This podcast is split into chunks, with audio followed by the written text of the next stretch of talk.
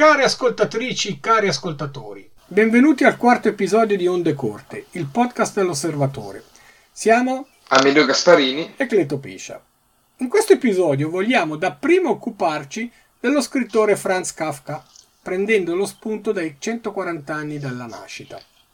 Introdurremo poi una nuova rubrica dal titolo Appunti tedeschi, in cui vi presenteremo notizie speriamo interessanti dalla Germania.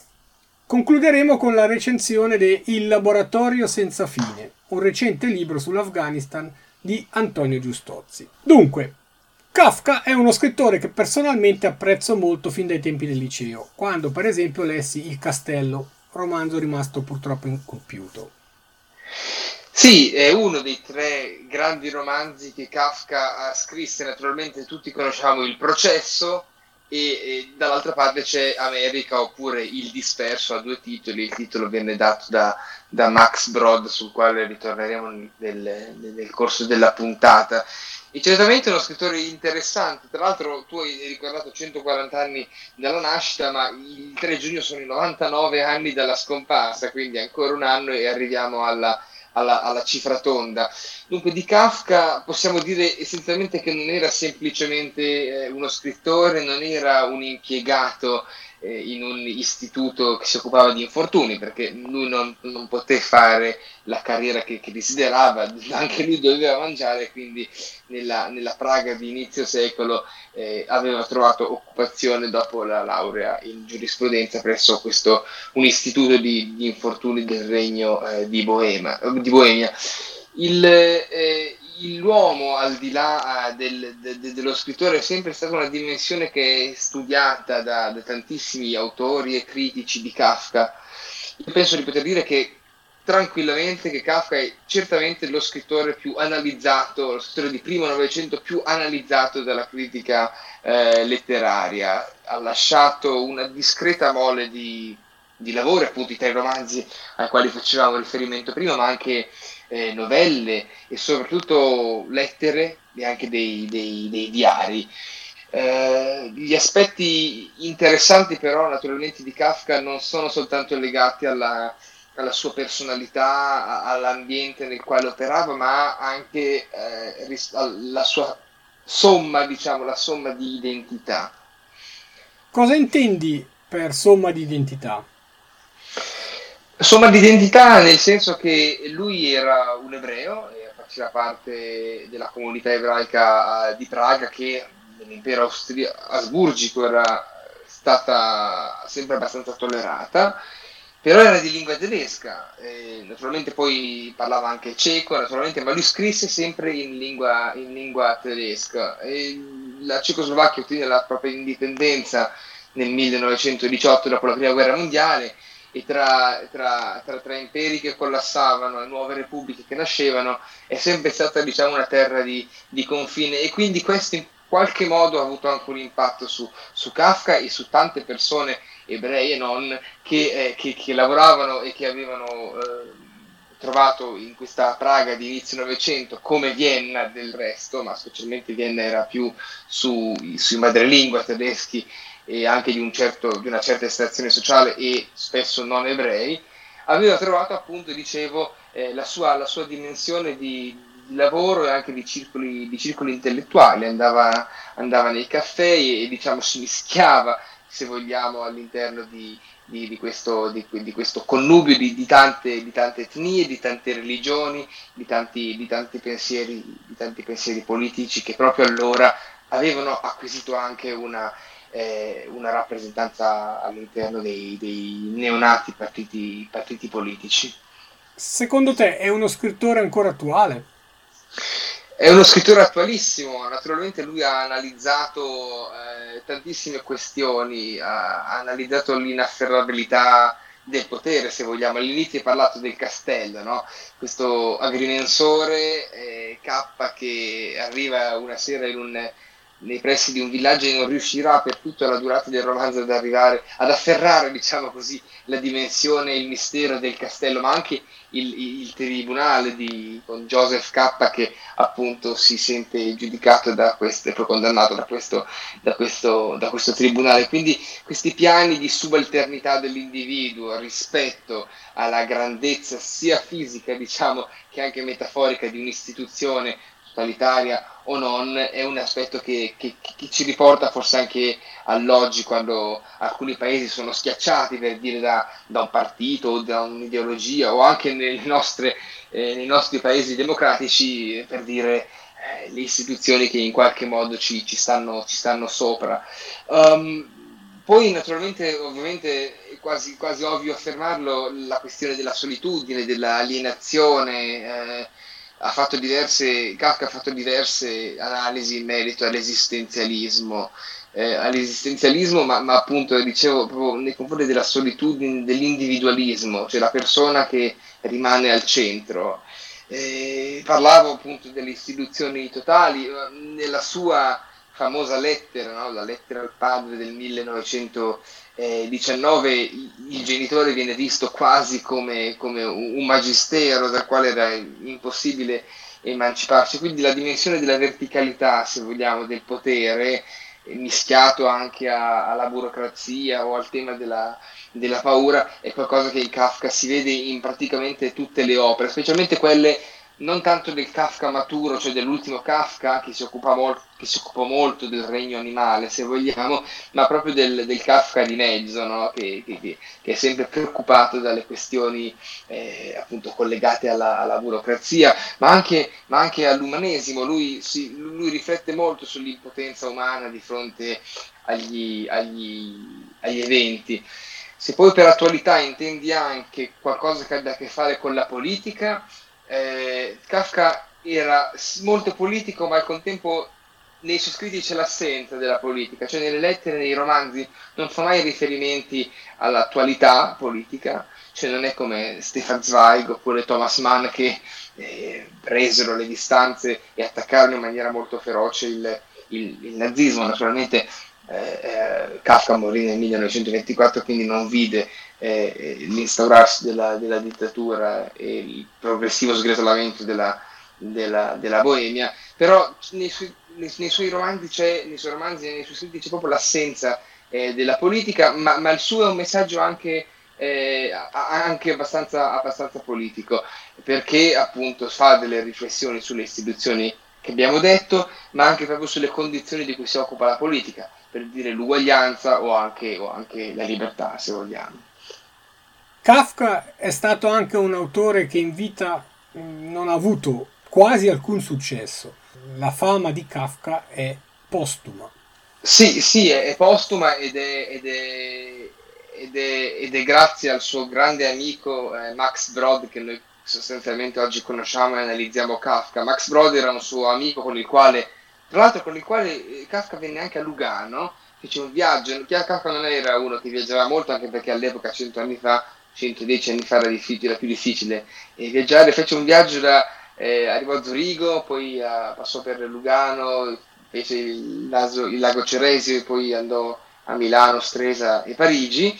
E, e grazie a Brod eh, l'opera di Kafka si salvò perché proprio negli ultimi mesi di vita lo scrittore disse a Brod, che a sua volta era anche uno scrittore, brucia tutto quello che ho scritto, tra lettere, romanzi, eccetera. Naturalmente Brod non lo fece, fortunatamente, e emigrò quando poi eh, Praga cadde nel 1939 eh, nelle mani dei nazisti e si trasferì eh, all'epoca in Palestina, dove, eh, dove, appunto da lì iniziò la costruzione del mito di, di Kafka. Ci sono delle interessantissime eh, considerazioni di, di, di, Anna Arendt, della filosofa Anna Arendt, su, sulla pubblicistica di Kafka. Questo scrittore che, come dicevi tu, non ha avuto alcun su- poco, poco successo in vita o un successo molto marginale.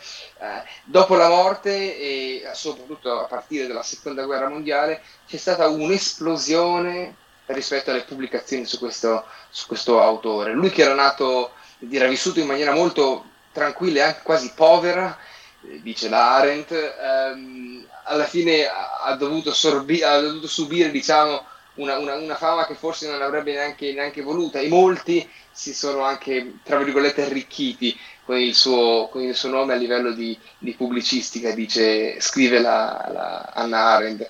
E questo ovviamente ha, ha incrementato la, la, leggenda. Le pubblicazioni di Kafka sono sempre, sempre in crescita, sia a livello accademico, cioè le pubblicazioni accademiche, che quelle anche commerciali, diciamo normali, dei libri che leggiamo tutti i giorni. Se si va a Praga, eh, a Praga tutto è Kafka e, e, e quindi in questo senso il, il, nostro personaggio ha lasciato un segno, no? parlavamo prima dell'attualità, un segno quasi visibile per tutta la città e colgo anche l'occasione per dire che la Adelphi ripubblica proprio quest'anno, forse in virtù del, del, del, dell'anniversario o dei due anniversari eh, che citavamo prima, un suo piccolo libro che si chiama Il messaggio dell'imperatore, eh, collegato alla, alle tematiche a, poco anzi eh, accennate, e proprio sulla Delphi il, il compianto Roberto Calasso, morto un paio di, di anni fa, era un grandissimo appassionato eh, di Kafka, il suo ultimo libro, anch'esso postumo, era proprio su, su, è proprio su, su Kafka. Quindi Kafka ancora oggi eh, rimane, eh, i romanzi sono incompiuti, ma gli studi diciamo, sono sempre molto attenti ad analizzare ogni aspetto dello scrittore eh, boemo. Bene, grazie Medeo per questo interessante ricordo di Kafka.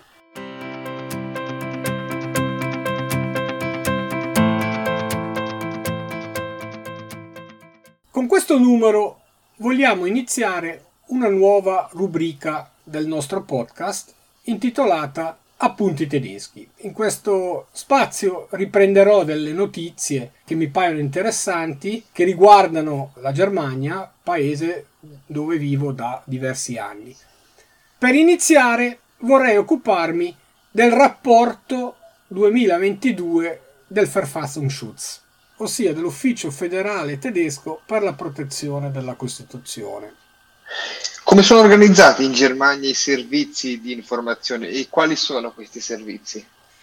Ebbene, eh, in Germania esistono tre servizi di informazione a livello federale. Il Verfassungsschutz, che eh, appunto è l'ufficio federale per la protezione eh, della Costituzione, è responsabile di sorvegliare tutte le attività all'interno della Germania che possano costituire un pericolo per l'ordinamento democratico. Esiste poi il Bundesnachrichtendienst, che è praticamente il servizio di informazione estero, che eh, lavora ed agisce eh, al di fuori della Repubblica Federale eh, Tedesca, e come terzo organismo di informazione esiste il eh, cosiddetto MAD, il Militärische Abschirmdienst, che è il controspionaggio militare. Il Verfassungsschutz è organizzato a livello centrale a Berlino per quello che riguarda le attività che coprono uh, tutta la Germania e poi ciascuno dei 16 Länder ha un proprio uh, Verfassungsschutz che si occupa di attività specifiche riguardanti eh, il land per il quale è attivo, lavora. Quindi, per esempio, il Verfassungsschutz del, dell'Assia, l'anno dove, dove vivo, è particolarmente interessato alle attività di spionaggio di operatori eh, esteri in campo eh, economico, perché l'Assia dispone di um, centri eh, molto importanti eh, come Francoforte sia sul piano finanziario sia su quello eh, dell'industria, anche se adesso è andata indietro un po' negli ultimi decenni, ma soprattutto le piccole e medie aziende che producono tecnologie di punta si trovano spesso nell'area di Francoforte. Prima hai parlato e anticipato del rapporto del Verfassungsschutz. Eh, quali sono i principali elementi, i punti salienti di questo rapporto? Ma dunque, nel, in questo rapporto uh, il Verfassungsschutz si occupa di un sacco di temi, dal uh, terrorismo di sinistra, dal terrorismo di destra, quello di matrice islamica, le varie minacce che eh, sono presenti attualmente in Germania. E però dedica anche un capitolo intero alle attività di spionaggio di eh, paesi esteri, di paesi terzi, in particolare in campo economico e in campo scientifico. E eh, è interessante osservare come sostanzialmente siano quattro gli attori esteri che agiscono in Germania su, uh, su, questo, su, questo, piano. Innanzitutto la Federazione russa, che già prima della, dell'attacco all'Ucraina aveva un'attività spionistica molto sviluppata. Poi c'è la Repubblica Popolare Cinese, la Repubblica Islamica dell'Iran e la Turchia. Questi, secondo i eh, responsabili del Verfassungsschutz tedesco, sono i quattro attori esteri che eh, oggigiorno, diciamo così, danno più filo da torcere alla, al controspionaggio, uh, che danno più filo da torcere anche alla politica alla fine, perché evidentemente si tratta di, di attività spionistiche su, su, territorio tedesco.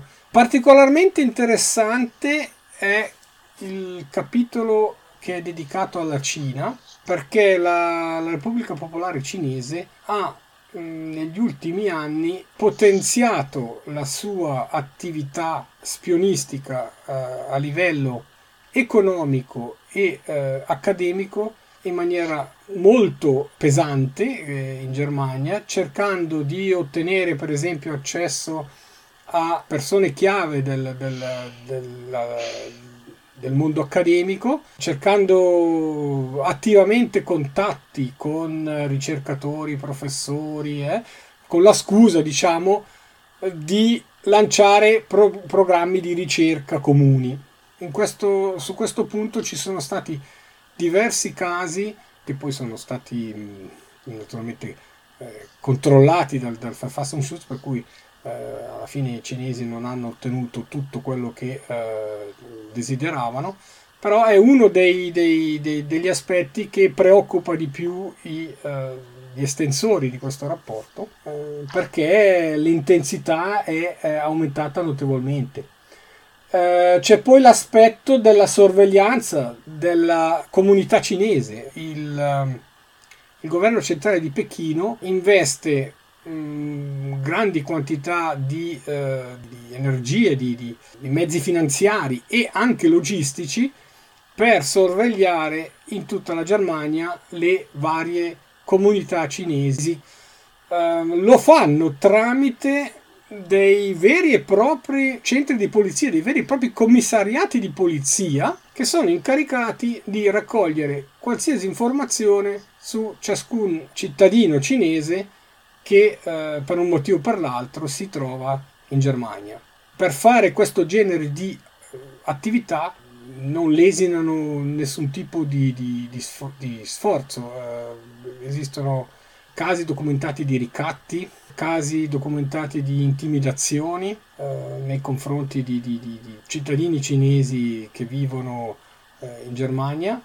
La dimensione del, del, del, fenomeno sta preoccupando i responsabili tedeschi perché negli ultimi anni ha veramente assunto una dimensione importante, preoccupante e che ovviamente non si può uh, controllare così eh, facilmente perché eh, i cinesi non ammetteranno mai di mantenere dei commissariati di polizia all'estero.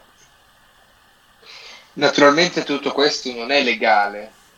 No, eh, ovviamente no, perché eh, sono, de- sono del- delle centrali coperte dal- dalla protezione diplomatica Mm, quindi operanti sotto l'egida o della, uh, dell'ambasciata centrale a Berlino o dei, dei singoli consolati, ma evidentemente non, non, non rientrano nell'organi, nel, nell'organigramma di una uh, rappresentanza diplomatica standard. Ecco.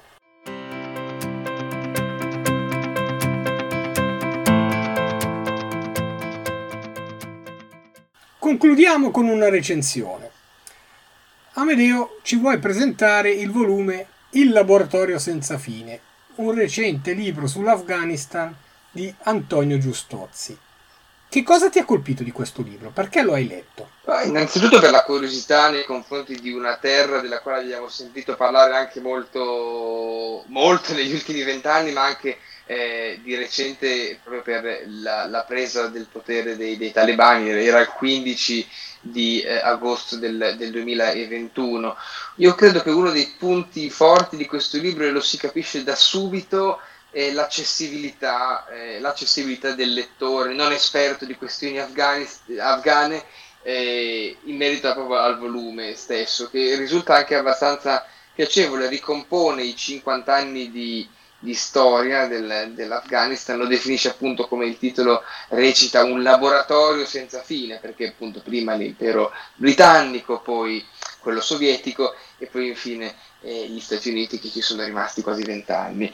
Dunque l'autore parte dall'invasione del 1979 dell'Armata Rossa, il ritorno a casa della, eh, delle truppe poi dieci anni dopo, dopo una, una, una debacle diciamo, e poi analizza anche le questioni diciamo più politiche, per dire il Pakistan che è, diventato uno dei principali sponsor dei, dei gruppi jihadisti e del movimento jihadista del, del, del jihadista mondiale e, e finanzia, finanziava tuttora gli addestramenti eh, degli insorti che all'epoca dell'occupazione sovietica erano insorti anticomunisti e che poi mano a mano hanno preso il potere. Dopo l'invasione sovietica e il relativo ritiro delle truppe dell'Armata Rossa, fu la volta degli americani che intervenirono in Afghanistan dopo eh, l'11 settembre del 2001. Come affronta questo capitolo Antonio Giustozzi? L'autore parte naturalmente eh, dal fatto che i talebani, all'epoca c'era il governo dei, dei, dei, talebani, difendeva e nascondeva Osama Bin Laden che tuttavia era riuscito proprio eh, tra lì e il Pakistan a, a lanciare la propria la jihad eh, globale, l'intervento del, degli Stati Uniti e, e la Nato eh, arrivarono diciamo, sul, nel territorio afghano e, e, e, da lì poi si avviò in quello che si definisce il nation, il nation building, ovvero una, la, la, creazione quasi ex novo, se vogliamo, da parte eh, degli americani dello Stato, dello stato afghano.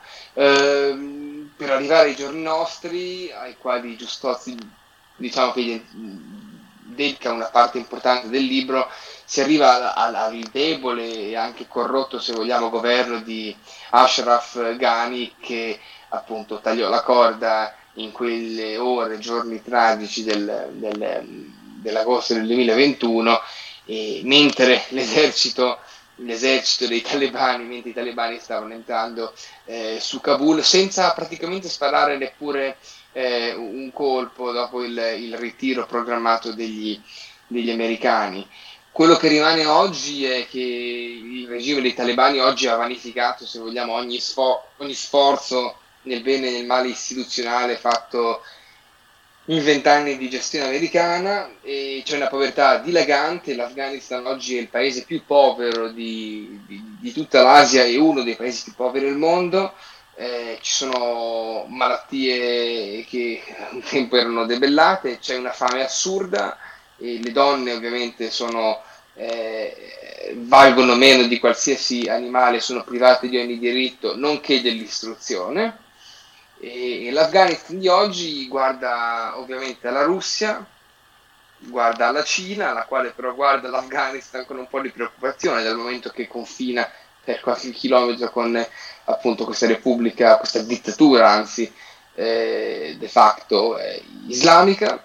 E, la violenza è cosa quotidiana e il problema, e su questo Giustozzi insiste molto, eh, lo jihadismo, il nuovo jihadismo della, eh, dei talebani continua ad offrire una strada eh, per la gioventù diciamo più frustrata e arrabbiata e diventa quindi, o meglio si conferma, una, una culla di, di estremismo che dobbiamo in Occidente ovviamente guardare con molta attenzione anche eh, negli anni a venire.